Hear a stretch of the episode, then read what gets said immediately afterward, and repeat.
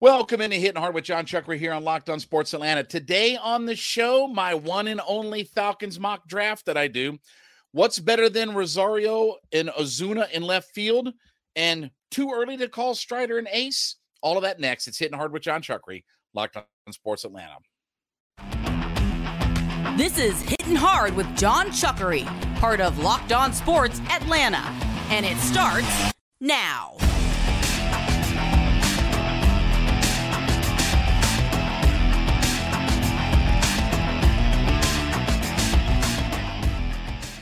Hitting Hard is brought to you by FanDuel Sportsbook, the official sportsbook of Locked On. Make every moment more. Visit fanduel.com slash locked on today to get started. We ask you to subscribe for free on YouTube or wherever you listen to your podcast. You can get the latest episodes of Hitting Hard as soon as they become available. And then give me a follow on my personal Twitter page at JMCH316. The mock is here. The mock is here. The mock is here. So here's for our new listeners. I do a one time a year mock draft for the Atlanta Falcons during the week of the draft. And the way that I do this is when I go through my mock and I pick every I pick every round, every pick that the Falcons have.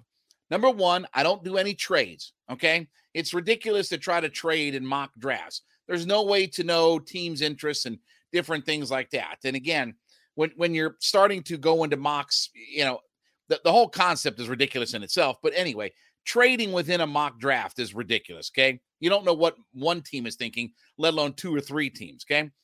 But when I mock in a draft, I pick based upon what I would do in the draft, not what I think the Falcons are going to do, not what I think Terry Fontenot is going to do, not what I think any general manager is going to do in regards. I'm not trying to mimic the picks for the Atlanta Falcons. What I'm trying to do is look at my roster and build a roster from there. Now, look, I'm not going to say that in the fourth round of the draft, Jalen Carter is going to be available, right? So we do this within some parameters based upon players that I think are going to be relative to the place where the Falcons draft. Okay, you got that? So I'm not picking something crazy. These are guys who should be available. Look, it's not a perfect science. A little bit here, a little bit there, a little bit sooner, a little bit later. But again, these are guys that should be in the range that the Falcons draft, but it's based upon what I want. Okay, ready? So here we go. Round number one, pick number eight. I take Myles Murphy, the edge out of Clemson. Look, this is a guy who can stop the run. He can get after the quarterback. He's got the size and physicality. Obviously, he's an Atlanta guy. I know we all want Georgia players, but you want a kid from Georgia as well? Look, I think Murphy might be the second best edge player in the draft next to Will Anderson. And that can be up for debate. I get all of that.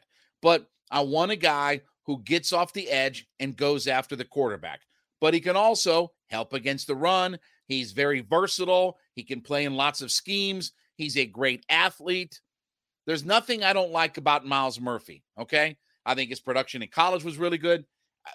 I'm all on board with Myles Murphy. When I look at the edge players, I love Will Anderson, but when I look at the Tyree Wilsons and the Lukas Van Nesses and different people like that, even Nolan Smith to a degree, and I would not be ha- I would not be upset if they drafted any of those guys. I just want my edge player number one in the draft, first pick in the draft at number eight. I want my edge player.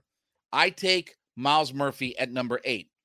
Round number two, pick number 44, Cam Smith, the cornerback out of South Carolina. So, look, I know a lot of people think, and my gut tells me that the Falcons will take corner at number eight, but I think the cornerback position is a deep position.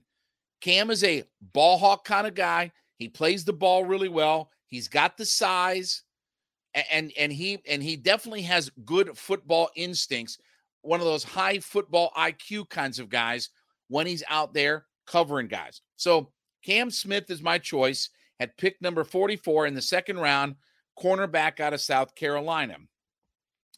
Pick number uh, 75 round number three i take cedric tillman the wide receiver out of tennessee. Had a better year in 2021 than he did in 2022 because of injuries. And Jalin Hyatt went off, excuse me, last year as the Biletnikoff winner. But when you talk about a guy who's got the size, speed, strength, and the catch radius, you want to throw a ball up to Cedric Tillman, he can go get it. He's got great ball skills. And when we're talking about wide receiver, we look at these guys that are third, fourth, fifth rounders the Tyreek Hills, the Stefon Diggs, the Cooper Kupps. There's a lot of value at wide receiver without having to spend first or second round capital. Now, look, Julio's a different animal, but there aren't Julios in the draft every year. So I like Tillman. I like what he brings. And if he's healthy and ready to get back at it, he can be a very, very good weapon, a guy that has a big catch radius that you can throw the ball up to. Round number four, pick number 110. Braeden Daniels, the tackle slash guard from Utah. I like his physicality. I like his athleticism. He can play a little bit of inside outside. He certainly profiles more as a guard in the NFL. So, again, we're looking at solidifying somewhere in the interior of our offensive line. We're looking to upgrade at the position because, again, I've said on the podcast, I don't think that there are a lot of great options at left guard that are in house. Jalen Mayfield, Matt Hennessy, you know, uh, Hinton. Uh, like, there's just not a lot of great options. I'm not saying Braeden Daniels solves your issues, and I'm not saying that he's a starter from day one, but if I can get him to develop, maybe he becomes a rotational piece, maybe he becomes a starter, and maybe again at some point, if you decide if Daniels is a guy that can handle the outside responsibilities, maybe if you decide to move on from a Kaleb McGary, something like that. Again, it's a lot of projecting, but when you're talking about fourth round picks, that's what this is. Round number four, pick number 113. So three spots after the Falcons pick at number 110 with Braeden Daniels, I take KJ Henry, edge player out of Clemson. You want Myles Murphy's running mate? Here's KJ Henry. Again, let's all say it together, okay? Let's all say it together. You can't have too many guys that sack the quarterback. One more time with emphasis. You can't have too many guys that sack the quarterback. A lot of athleticism out there. Probably not an elite type of pass rusher. But again, DeAngelo Malone and some of these guys, if you can get them to develop and be rotational guys that can give you a handful of sacks, they may not be a guy like KJ Henry, may not be six, eight, 10 sacks. But if he's three, four sacks, again, I'm trying to get to 40. Right? That's my baseline. Is here's 40 sacks. I'm a playoff defense if I get to 40 sacks. So that's my thought with uh, KJ Henry. Then we go to round number seven, pick number 224. I take, ready? Stetson Bennett, the quarterback out of the University of Georgia. Look, this is not a high capital pick. There is no risk in a pick like this with a seventh round pick. And Stetson's either going to fall fifth, sixth, seventh, or not get drafted at all. I mean, there's it's 50 50 on he's drafted, he's not drafted. Some websites think that he's going to be drafted, some think that he's not. If I can get a Stetson Bennett, and look, does he have all the flaws and the warts and the issues? Sure. He's a seventh round quarterback, though. But here's what I love about Stetson Bennett. Okay. The kid's a winner. I love this about Desmond Ridder. I love this about Stetson Bennett. They're winners. When they had an opportunity to make plays and guide their team and be the leader of their team, what they did is went out and won. Won. That's what they did. And that's guess what that is? That's the most important trait that you can't teach a quarterback. You can't teach, you can teach even some accuracy. You can build up a guy's arm strength. You can get him, you know, a higher football game, but you can't teach the ability, the innate ability in how to win. And if you are a guy that figures out a way to win, you're in good shape. Final pick, round number seven, pick number 225. So one pick after Stetson Bennett, Isaiah Moore, the inside linebacker out of NC State. Three year team captain. So, you know, again, in the Thomas Dimitroff era, we love those team captains. Three year team captain. He's not he's not a guy that is is fast running sideline to sideline, but he makes every play. He has a high football IQ. I think he's kind of a sleeper pick. If you can get him late in the seventh round and he can develop into something, again, I'm not saying he's going to be a four, five, six sack guy, but he can he can be a tackling machine for this team. So here's a recap. Myles Murphy, pick number uh, eight in round number one, edge out of Clemson. Round two, pick 44, Cam Smith out of South Carolina, the cornerback. Round number three, pick 75, Cedric Tillman, wide receiver out of Tennessee. Round number four, pick 110, Braeden Daniels, tackle slash guard out of Utah. Round number four, pick 113, KJ Henry, edge player out of Clemson. Round number seven, pick 224, Stetson Bennett from University of Georgia. Round number seven, pick number 225, Isaiah Moore, the inside linebacker out of NC State. Voila, here we go, Super Bowl, right? We're ready to win the Super Bowl if we follow my draft. Anyway, all right, let's talk about our friends over at FanDuel. Listen, FanDuel is America's number one sports book. And if you're a new player to FanDuel, it's a great time to sign up. Where if you sign up FanDuel.com today, new customers can claim their no sweat first bet where you can get as much as a thousand dollars in bonus bets if your first bet doesn't win. So fanduel.com slash locked on is the place to go fanduel.com slash locked on is the place to be where you can get your $1,000 in bonus bets if your first bet doesn't win. Now, look, in eh, Major League Baseball, you can bet on everything from prop bets, who's going to win, how many homers is Aaron Judge going to hit, what have you, and everything in between. So don't miss out on the action. Claim your no sweat first bet for a chance at a $1,000 in bonus bets. Go to fanduel.com slash locked on L O C K E D O N, fanduel.com slash locked on. Sign up today. FanDuel is the official partner of Major League Baseball. So here's the question that I have very easily. Okay. Who's better than Marcell Ozuna and Eddie Rosario in left field? Oh, oh, oh, I have the answer. Okay. You know what the answer is? Everybody. Everybody's better in left field. Okay. Now, look, we know that Marcell Ozuna has struggled mightily, and we know that he's basically become a one trick pony. He's got four hits on the season, half of those are home runs, and one is a double. So he's four for 55 this season, four runs scored, a double, two homers, two runs driven in, eight walks, 18 strikeouts hitting 073 with a 190 on base, 200 slugging. Now, Eddie Rosario ain't a whole lot better. I know Eddie Rosario homered last night, right? Okay. But Eddie Rosario has struggled a lot as well this early in the season. He is 12 for 62. He's hitting a buck 94 with a 219 on base percentage 339 slugging. So you have an OPS of Eddie Rosario at 57 and an OPS of Marcell Ozuna at 390.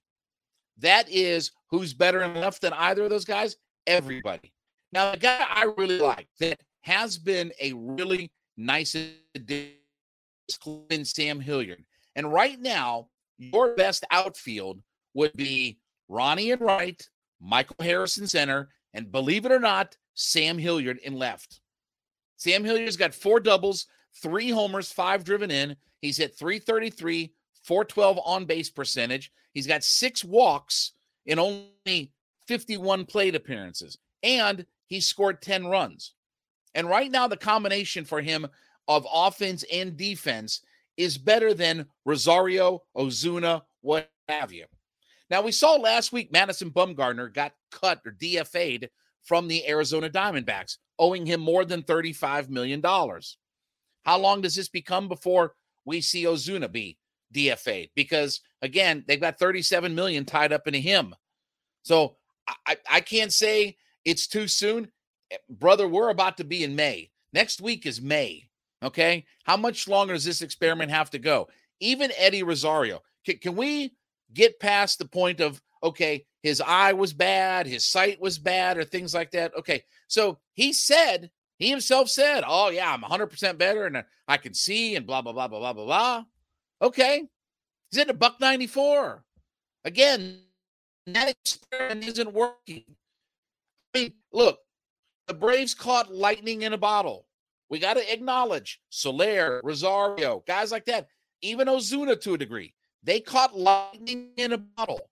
Sometimes lightning doesn't strike in the same place twice, right? So at some point, you have to play your best guys, not because of payroll, not because of loyalty. You have to play best guys. And right now, believe it or not, Sam Hilliard is your best guy in left field. He's the best guy that they've got right now. Now, look, no, until Michael Harris gets back, he's having to play some center field, right? But once you get Michael Harris back, unless you trade for, you know, Aaron Judge or something, it should be Ronnie and right, Harrison center, and Sam Hilliard in left. Now, I don't know if anybody had that on their bingo card coming into this year. Nobody probably looked at Sam Hilliard as a guy who's going to produce. But even if you only catch lightning in a bottle with Sam Hilliard, okay, just like you did with Rosario, just like you did with Soler, just like you did with Ozuna, if you just catch that brief lightning in a bottle, that's still better than anything that Ozuna or Rosario are giving this team. They're not giving them anything. And I don't care if you split them. I don't care if you hit Rosario against righties. I don't care if you hit Ozuna against lefties. They're not getting anything done. The production isn't there. At some point, it just has to be again. Susan Powter was the was the person who said, "What stopped the madness?" Okay, stop the madness. Play Sam Hilliard. You don't have really better options. But when Michael Harris does come back and he gets in the starting lineup, we know two of those three outfield spots. We know two of the guys who should be out there every day. And until the Braves upgrade, make a trade, call up a, a hot prospect, whatever it is, there's not much reason to play Eddie Rosario and Marcell Ozuna and have those guys at left or any sort of a semblance of that. Right? I mean, a lot of people have talked about the fact that Ozuna has played a lot more left field than any of us thought. Maybe that's a way to make him look like, okay, he can be on the open market. Somebody could trade for him. He can still play some left field. Uh, that's not happening too good. That's not happening too much. So again, play Sam Hilliard. I've seen, I'll be honest with you, I've seen enough out of Marcell Ozuna that he should be DFA'd. And I've seen enough out of Eddie Rosario that if you just want to make him a pinch hitter coming off the bench where he's got a little bit of pop, Okay. Pinch hit against a right handed pitcher. Okay. Fine. Or spot start here or there, right?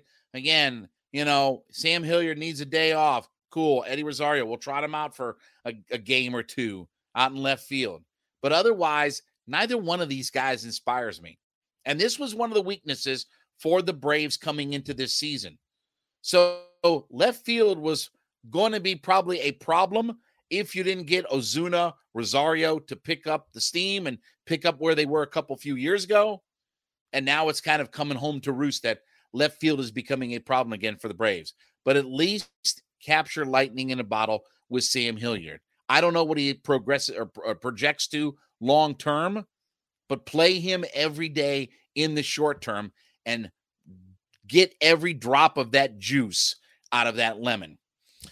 All right, well, thank you so much for making Hitting Hard with Jon Chuckery your first listen. And make sure that when you listen into the podcast, that you leave us a comment in the comment section of YouTube or what have you, and tell us that you're an everyday listener. So make sure you recognize, or sorry, we make sure that we know who our, our everyday listeners are. So it's called our everydayers. So be a part of our community, always subscribe, and also listen in every day to us. So is it too early to call Spencer Strider uh, an ace or what have you? Look, here's the the the numbers right now for Strider. 1 and 0, uh, sorry, 3 and 0, 1.8 ERA. He's got 5 starts, 30 innings, leads baseball in strikeouts with 49. He's also leading the majors in strikeouts per 9 innings with 14.7. Pitched a gem last night where he took no hitter into the eighth inning, only to be spoiled by Jean Segura, but still finished with eight innings, two hits, no runs. I think it was 13 strikeouts when all was said done. Oh, and no walks. right now for the season, he's got a 4.45 strikeout to walk ratio. His 49 strikeouts, like I said, lead Major League Baseball with only 11 walks. He's only given up 14 hits in 31 innings, and he's also only given up six earned runs on the season. Now, obviously, with last year, with the 202 strikeouts in his rookie season, turned a lot of heads, finished second in rookie of the year voting, could very easily have won it. It, it was a coin flip at that point where between Michael Harris and Spencer Strider for the rookie of the year. Is it too early to call him an ace? Because right now he is far and away the Braves' best pitcher. Listen, not taking it away from Bryce Elder. Bryce Elder has been outstanding for this club. Bryce Elder is the best surprise of the season for the Atlanta Braves. He's been their biggest surprise, maybe more than Sam Hilliard. He's been their biggest surprise because he's really solidified the back of that rotation. But Strider's their ace right now. And there's no reason that he is going to slow down, change up, do anything. Strider, for his career in, in the three seasons that he's played, only played um, in two games in his rookie year, very first year, should say 2021.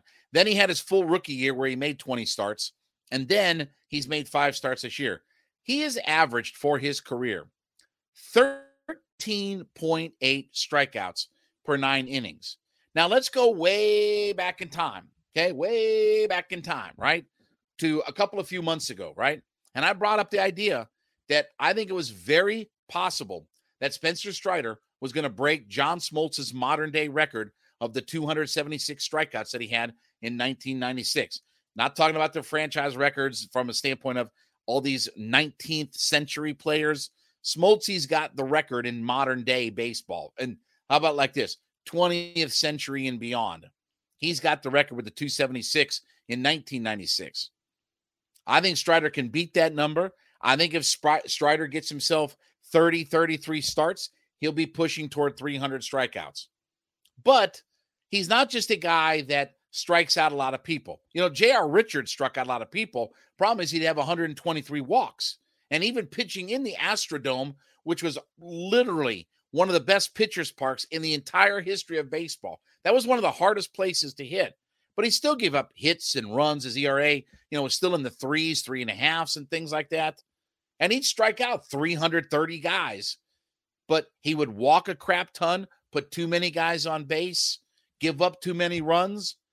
That's not where Strider is at right now. He's not just from a pitching standpoint, he's not just a one trick pony when it comes to how he pitches. He is a guy that goes in there, rears back and fires. And not only can you not hit it, but he doesn't allow base runners. He doesn't get himself too wild. Only 11 walks in 30 some innings, four and a half strikeouts, uh, to uh, four and a half strikeouts strikeout to walk ratio. All of these little ancillary things are also things that are going on with Strider, which makes him so difficult. Even only the one home run. Last year, he only had seven homers. That's a really low total. You figure the, the fact that he's only given up nine homers in 164 innings pitched tells you how little contact guys really make against him. Tells you how many guys really get good contact on Spencer Strider. So it's not that he's just a one trick pony. He's out there rearing back, firing, doing his thing, right? Getting lots of strikeouts and things like that. But he's developing himself into a really good pitcher. He's developing himself into a guy that is becoming a complete pitcher. And in just a short amount of time. Remember, Strider was drafted in 2020. Three years ago, he's at Clemson University pitching, right? That's how crazy this whole thing is. And he's come up through the system, and all he's done is dominate. And now he's up at the major league club, and all he's doing is dominating again. So we certainly love all the strikeouts and all the things that Spencer Strider brings to it. But that's that's not just being an ace when we talk about a guy who strikes out lots of guys. Okay? Striking guys out that's that's a skill that a lot of pitchers have. But now he's becoming a complete pitcher. He's not giving up the walks. He's not giving up the hits. He's certainly not giving up the home runs. He's he's not putting himself in a bad position where he gets too many guys on base and doesn't know what to do with them. You know, that a lot of these guys that strike out lots of people, the Nolan Ryans, the J.R. Richards, they walked a lot of guys. They allowed a lot of base runners. They allowed lots of hits. But Strider is not like that. He's a guy that is direct, quick, to the point, get a guy out, don't put guys on, don't let guys linger, none of that stuff. So is it too early to call Spencer Strider an ace? Yeah, you know what? I'll tell you what, almost anybody in Major League Baseball would love to have him at the top of the rotation. Maybe he's not an ace just because of his experience, but certainly he is the Braves' best pitcher right now. And I don't think that that's going to change anytime soon. Think Max Fried's the best left-hander in baseball, no doubt about it. But Strider is a cut above, and he's a guy that looks like he is going to be one of the more dominant pitchers in Major League Baseball. A guy that really is able to command everything and, and be a complete pitcher at the end of the day. All right, thank you so much for making Hitting Hard with Jon Chuckery your first listen. Make sure that when you listen in, you head to one of our comment sections on YouTube or wherever you listen to your podcast and leave us a comment that you are an everyday listener. We really appreciate our everydayers, as we like to call them. So thank you so much for listening in every single day. Don't miss an episode of Hitting Hard with Jon Chuckery. And you can subscribe for free on YouTube or wherever you get all of your favorite podcasts from. You can get the latest episodes of Hitting Hard as soon as they become available. And then leave me a, uh, or sorry, give me a follow, I should say, on my personal Twitter page at JMCH316. Back with you tomorrow. This has been Hitting Hard with Jon Chuckery, Locked on Sports Atlanta.